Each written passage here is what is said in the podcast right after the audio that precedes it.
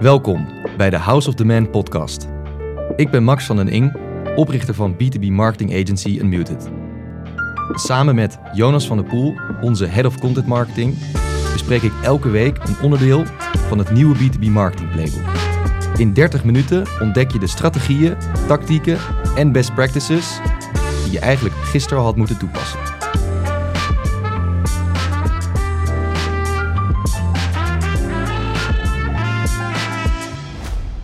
Max, hoe gaat het met je? Gaat goed, gaat goed. Lekkere week. Veel mooie dingen gebeuren nu tegelijk. Er is weer een nieuwe klant begonnen vandaag. Kick-off gehad. Ja, ging het goed? Ja, supergoed. Super veel energie. Hele leuke mensen, leuk team. Mooie missie. Dus eh, daar gaan we echt wat moois voor neerzetten. En eh, de rest van de week, ja, hartstikke... Ik zit er hartstikke lekker in. Ehm, mooie projecten bij klanten, ook op het gebied van content, gebied van website, digital experiences, designprojecten. Ehm vorderingen met een nieuw kantoor. Dus ook dat eh, houdt je Spannend, bezig. spannend. erg leuk. Jij dan? Ik heb echt een topweek tot nu toe. Cool. S- wel super druk. Mhm. Zoveel te doen. Maar dat is mooi. Dan gaan de dagen snel. En er worden gewoon hele mooie dingen geproduceerd. Vandaag eh, YouTube-video's online gezet voor een van onze klanten. Klantinterviews die we recentelijk hebben afgenomen. Dat is hele vette content om te zien. Kan ik ook weer op andere plekken kwijt natuurlijk. Wordt lekker gerepurposed. En ik kom net uit een eh, deep dive sessie, SEO-onderzoek, keyword research voor een van onze nieuwe klanten. En het blijft me toch verbazen hoe gevarieerd ons portfolio is en in wat voor allemaal unieke nieuwe werelden ik terechtkom als ik daar eh, induik en daar onderzoek voor moet doen. Cool. Ja, echt goede week. Nice. Hey, we gaan gelijk door naar de eerste rubriek. Ja, de LinkedIn-post van de week. De LinkedIn post van de week. Ja, en we hebben deze week hebben we er eentje die best wel goed aansluit bij het onderwerp van deze week ook, volgens mij. Klopt. Maar daar zo meteen meer over. Maar door de LinkedIn post van de week gaat iedereen natuurlijk al wel redelijk begrijpen waar het onderwerp van vandaag over zal gaan. Mhm. Ehm, Andrew Kaplan, ook zo'n marketeer die ik, we, allemaal, denk ik al jaren more or less volgen. Mhm. Iemand echt wel uit de product-led growth eh, wereld. Precies. Ehm, post daar veel over. En hij schrijft eigenlijk eh, dat hij een toekomst voor zich ziet waarbij eh, bedrijven, SaaS-bedrijven, dat product veel meer naar de voorgrond brengen dan het alleen nog maar achter een trial account creation te Ja. hangen. Want de oude manier van SaaS-marketing, oude playbook, is volgens hem... Het SaaS-bedrijf maakt een valuable offer, waarschijnlijk een free plan of een free trial. Ja. Gebruiker die gaat naar de website, die, Ja. they, they sign up, ze proberen dat uit en dan upgraden ze naar een betaald plan. Precies. En wat is zijn nieuwe visie?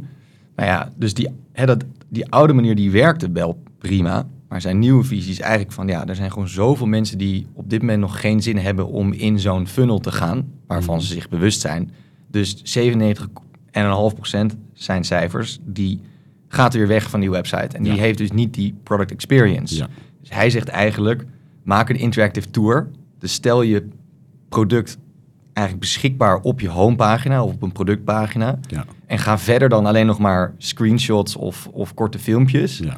Maar maak er echt een interactieve eh, tour van. Ja, dus het, echt het embedden van je product op de website, zodat het zo laagdrempelig Precies. mogelijk wordt om dat product te proberen als websitebezoeker. Ja, Zodat je niet eh, allemaal mensen hebt die er überhaupt niet mee in aanraking komen. precies. Nou, en hij zegt ook, en daar sluit ik me zeker bij aan... en daar gaan we het zo meteen in de podcast ook nog verder over hebben...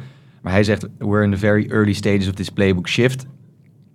Most SaaS websites um, yeah, will follow in the years to come. En dat ben ik zeker met hem eens. Ja. Nice. Interessant. Ehm, licht jij het onderwerp van eh, vandaag even toe, Jonas? Is goed. Oh, wacht.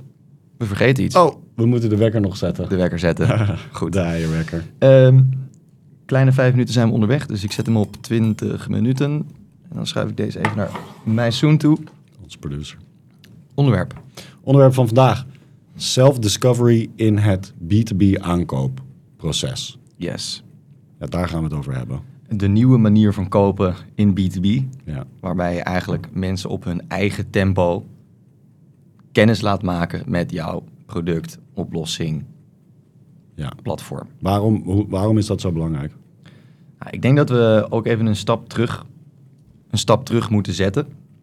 En moeten nagaan van oké, ook als mensen, als consumenten, hoe kopen wij op dit moment Ja, in ons leven? ja, Nou, stel eh, je wil een, eh, een nieuwe, nieuwe televisie kopen. Dan ga je natuurlijk verschillende websites bezoeken. Aanbieders van televisies. Je gaat misschien nog langs een winkel. Je gaat reviews opzoeken. Je gaat waarschijnlijk naar een YouTube-kanaal toe. En dan typ je in dat model wat je voorbij had zien komen die binnen jouw budget past. Ja. Pricing is dus bekend. Je gaat kijken van, hey, is er misschien een review van een bedrijf of een persoon wat niet dat bedrijf is? Dus is dat een authentieke review? precies. Ehm, je vraagt het misschien aan die ene maat van je die eh, altijd best wel eh, goed zit in de gadgets. Van, goh, ken je deze tv? Is dat een goede aanschaf? Dus je gaat eigenlijk, zonder dat je in de gaten hebt, vaak al heel snel binnen enkele minuten op zoek naar allemaal plekken waar jij meer te weten kunt komen over hoe de ervaring zal zijn met dat product. Hetzelfde geldt voor kleding.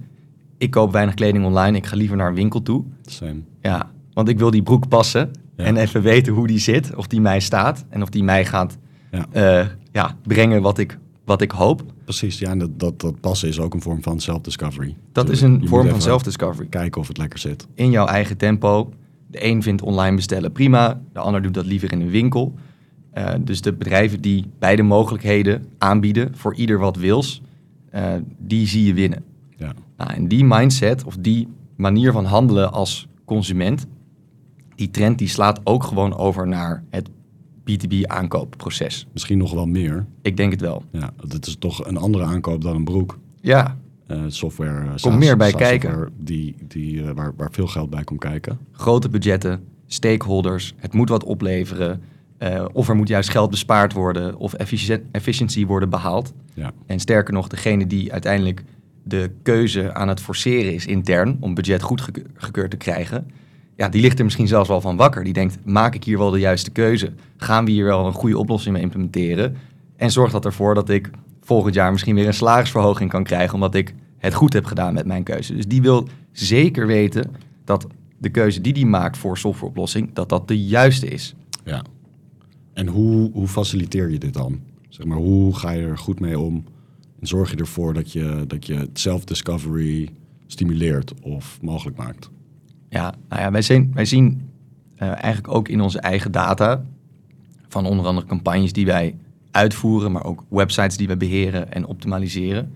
Dat eigenlijk in alle gevallen, wanneer je überhaupt al het product naar voren brengt, dus laat zien in zijn volledigheid en ook in zijn echtheid, dus geen illustraties of geanimeerde beeld, zeg maar heel erg geanimeerde of geïllustreerde beelden, maar gewoon echt beeld, screenshots, eh, raw footage, dat op advertentiecampagnes de click-through rates hoger zijn, dat op landingspagina's de click-through rates hoger zijn en dat mensen ook het salesproces ingaan met meer voorkennis Ja, over dat product, omdat ze er al een beeld bij kunnen hebben en het al voor zich kunnen zien hoe dat eh, waarschijnlijk zal gaan werken.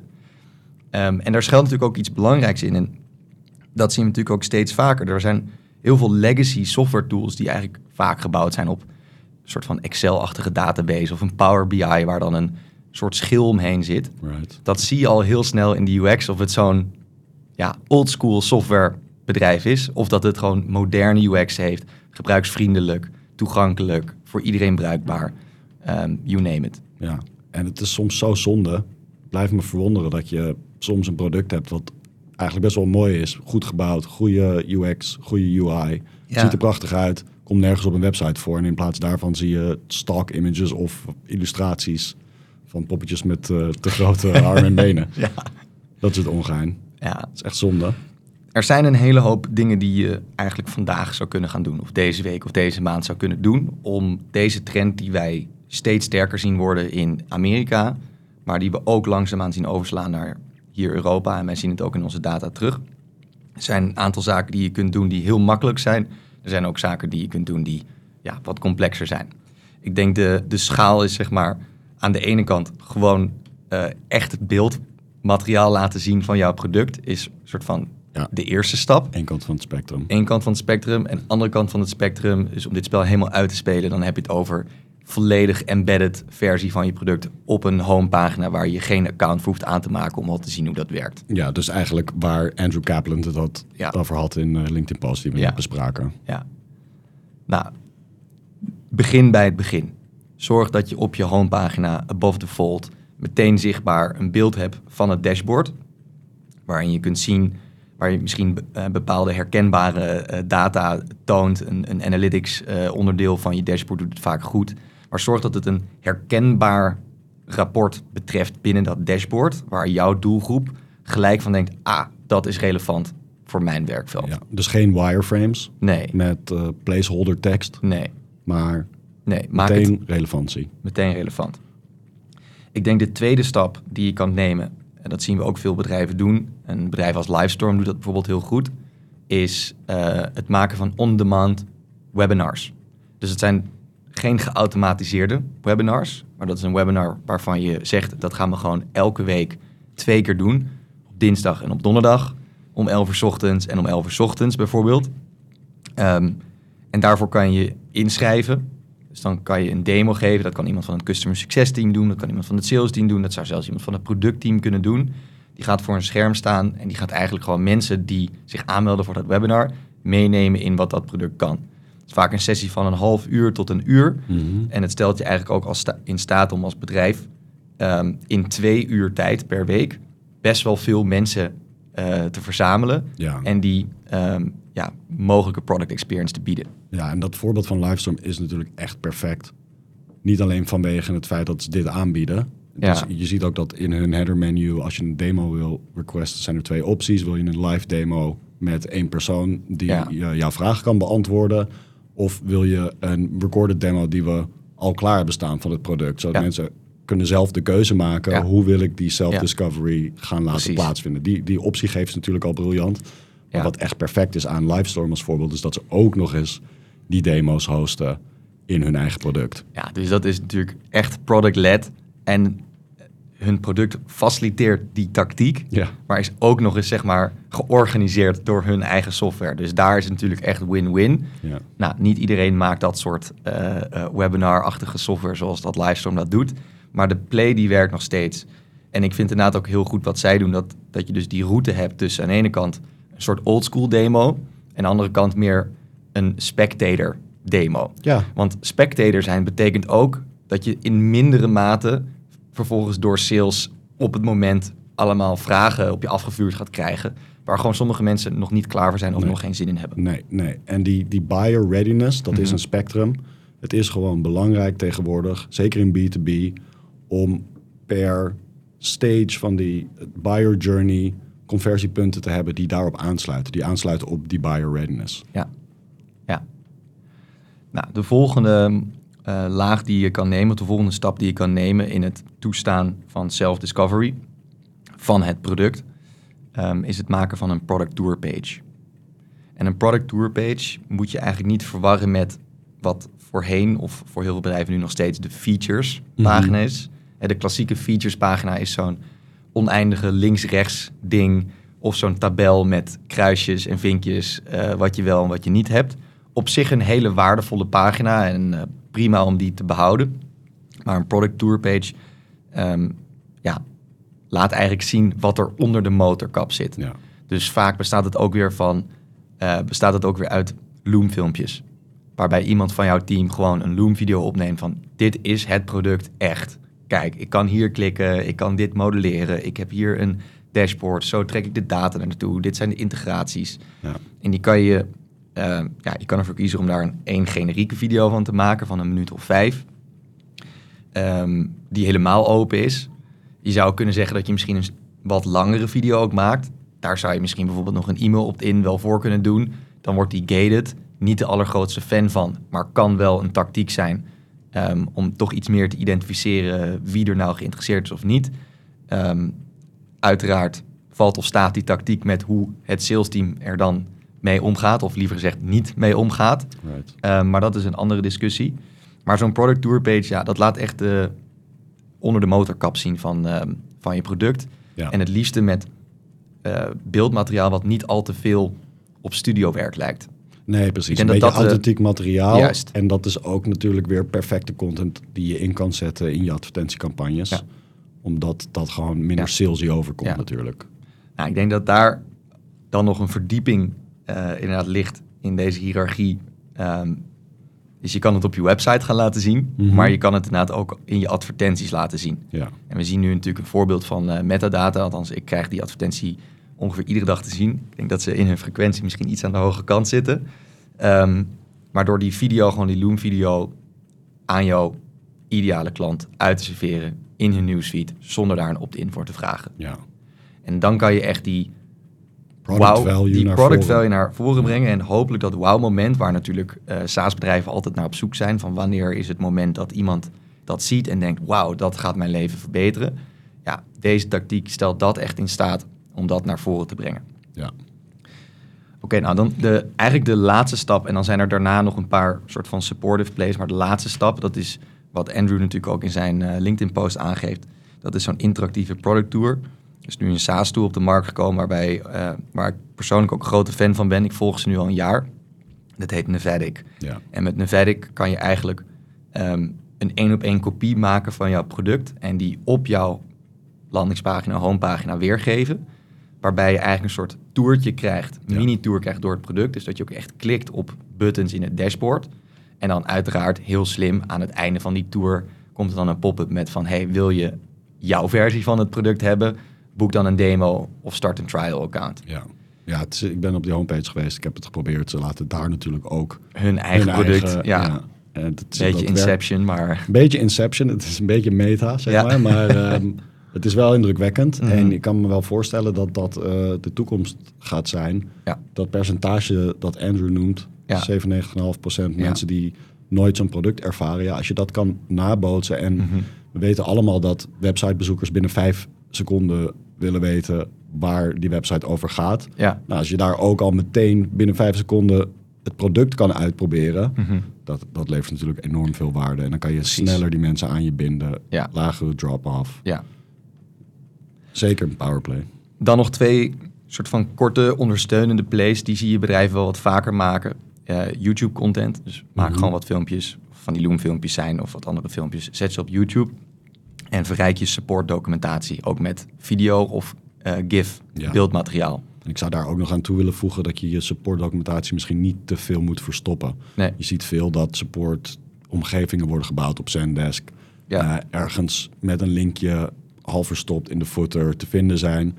Maar zeker op het moment dat jouw supportdocumentatie jouw product echt goed uitlegt en verrijkt is, Mhm. dan kan dat gewoon voor een goede self-discovery eh, journey zorgen bij, aan, bij kopers. Juist.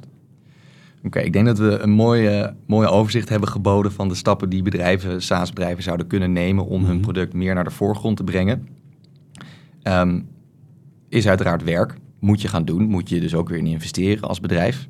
Waarom zou je, althans, wat zou er kunnen gebeuren als je het niet doet? Althans, wat, wat denk jij dat er in het hoofd van de koper gebeurt als je het niet doet? Nou, als, ik, als ik weer teruggrijp naar de metafoor die we eerder gebruikten, kijken naar hoe mensen überhaupt aankopen doen.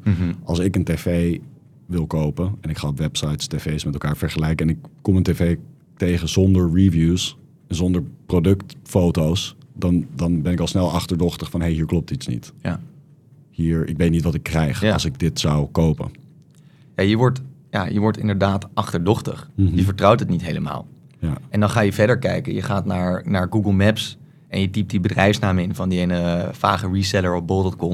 En dan kom je erachter dat het een of ander schimmig schuurtje is, ergens in de uithoek van het land. Dan denk je al gauw van, hmm, zou dit nou een echte betrouwbare verkoper zijn? Of gooit hij maar gewoon een advertentie online in de hoop dat iemand betaalt en kan ik daarna fluiten naar mijn centen? Hè? In de consumenten. in de consumentenwereld. Context. En- maar die ervaring, Mhm. dat, is wat mensen, dat is wat mensen ervaren die op een B2B-website komen Ja. en geen product screenshot zien. Ik denk dat wanneer die screenshots niet beschikbaar zijn, of dat dat beeldmateriaal van dat product niet beschikbaar zijn, of eh, zijn heel erg geïllustreerd of geanimeerd, dan denk ik dat kopers vrij snel denken dat het product dus lelijk is. Ja, En als het dus lelijk is, dan is het dus waarschijnlijk niet modern. En als het niet modern is, dan is het misschien ook niet in staat om de problemen die nu actueel zijn op te lossen, maar dat het waarschijnlijk eerder een product was wat afstamt uit Ja. 10, 20 jaar eh, geleden, wat een beetje in stand is gehouden door een aantal corporate clients. Ehm, ja, dat, dat zijn gewoon een hoop red flags. Ja. Ja, transparantie. Transparantie, dat is overtuigend uiteindelijk. Ja. En het is ook een bredere trend natuurlijk waarbij het, het gaten van content, het, het, het verschuilen van content achter formulieren, eh, e-mailformulieren, dat dat, dat dat verandert op het moment. Het brengt weerstand. Wanneer je ergens een muurtje voor zet Ja, of iets achterhoudt, dan brengt het toch een bepaalde frictie met zich mee en ook weerstand en verminderde bereidheid om daarin mee te gaan. En dat is natuurlijk ook omdat we gewoon te vaak hebben ervaren dat wanneer je dus wel die contactgegevens deelt, Juist, juist. dat het gewoon niet zo chill is wat Je er weet- daarna gaat Je gebeuren. weet wat er gebeurt. Soms ben ik geïnteresseerd in het downloaden van een e-book, maar moet ik mijn e-mailadres achterlaten, dan denk ik, oh, Laat maar zitten. Dan gaan ze me, komen die SDR's weer. Ja, Mijn inbox is al vol. ja, ja. Ja, en ehm, wederkerigheid. Precies. Give some, get some. Dat is eigenlijk, eh, denk ik, de, de bredere trend hier. ja, en zeker in, in B2B, waarbij die buyer journey lang is, Mhm. waarbij er veel touchpoints zijn, waarbij mensen misschien weer terugkomen op je website om even te checken of er nieuwe content online staat die nog meer, Mhm. eh, waardoor ze nog meer te weten kunnen komen over het product. Ja. Je bent gewoon eigenlijk een relatie aan het opbouwen Ja. met die potentiële koper over een langdurige periode van tijd. Ik denk dus ook dat bedrijven die hier heel goed in gaan worden, die geven ook een bepaald signaal af naar de wereld van hey, wij zijn heel zelfverzekerd over ons product. Wij zijn heel goed in het maken van een goed product. Wij hebben echt daadwerkelijk bepaalde waardevolle IP. Wij zijn niet bang om dat open en bloot te delen, want wij denken niet dat iemand dit zomaar kan kopiëren. Ja. bedrijven die een nice-to-have product hebben gemaakt, die dat met een kleine investering en misschien één programmeur hebben kunnen bouwen en dan denken, nou, ik ga hier even een flink bedrijf eh, van maken en even flink opschalen. Ja, die zijn natuurlijk als de dood dat een concurrent of een andere partij met meer geld ontdekt Ja. hoe dat trucje werkt. En dan denkt, ja, maar dan kunnen wij deze markt met veel meer geld gaan bestormen, met veel meer marketingbudget. En we gaan die paar kleine spelers die daar zijn, die gaan we gewoon wegblazen. ja. En ehm, ik denk dat dan ook weer terug, terugkomend in het begin bij die ehm, B2B buyer, die wil de juiste beslissing nemen. Oh, Dat was hem en weer. wat is de juiste beslissing om hem even af te maken? Die wilde je, dus ik, misschien is dat gelijk een key takeaway dan, maar die B2B buyer wil de juiste beslissing nemen, want als hij Mhm. niet de juiste beslissing neemt, dan is die fucked. Ja. Want zijn of haar ass is on the line, want budget kan je maar één keer uitgeven en bedrijven willen daar zo efficiënt mogelijk mee omgaan. Ja. Hoe beter je als bedrijf in staat bent om de koper te laten begrijpen wat hij gaat krijgen, wat hij Ja. kan verwachten, hoe kleiner de kans is dat er een misaankoop is. En een misaankoop staat natuurlijk garant aan geen activatie en dus ook geen renewal. Ja. Dus dan heb je leuk allemaal geld uitgegeven aan dure salesprocessen om iemand binnen te halen, maar iemand gaat toch churnen. Ja. Goeie. Mijn, mijn key takeaway is denk ik dat, dat het misschien lijkt alsof er nieuwe playbooks ontstaan, maar dat die toch weer gr- teruggrijpen op basic consumer psychology. Ja. En dat principes als wederkerigheid, transparantie en authenticiteit, social proof, dat die, die concepten zijn nog steeds even relevant. En volgens mij zijn we dat gewoon weer opnieuw aan het ontdekken. Ja. Ook in B2B marketing. Ja, heel mooi. Waar kijk je naar uit volgende week, Jonas? Oeh, ehm, ik, eh, ik moet nog even mijn weekplanning maken voor volgende week. Maar ik weet zeker dat er heel veel vette nieuwe contentprojecten op de planning staan. Cool, Ja. nice.